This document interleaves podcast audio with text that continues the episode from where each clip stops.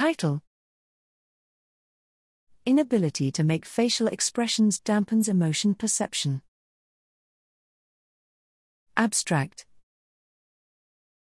Humans rely heavily on facial expressions for social communication to convey their thoughts and emotions and to understand them in others.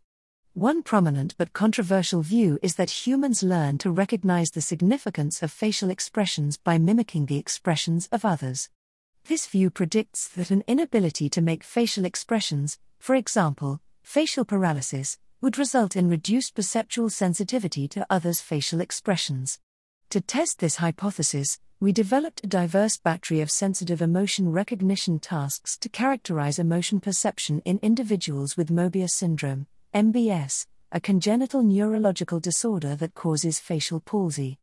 Using computer based emotion detection tasks, we systematically assessed emotion perception thresholds for static and dynamic face and body expressions.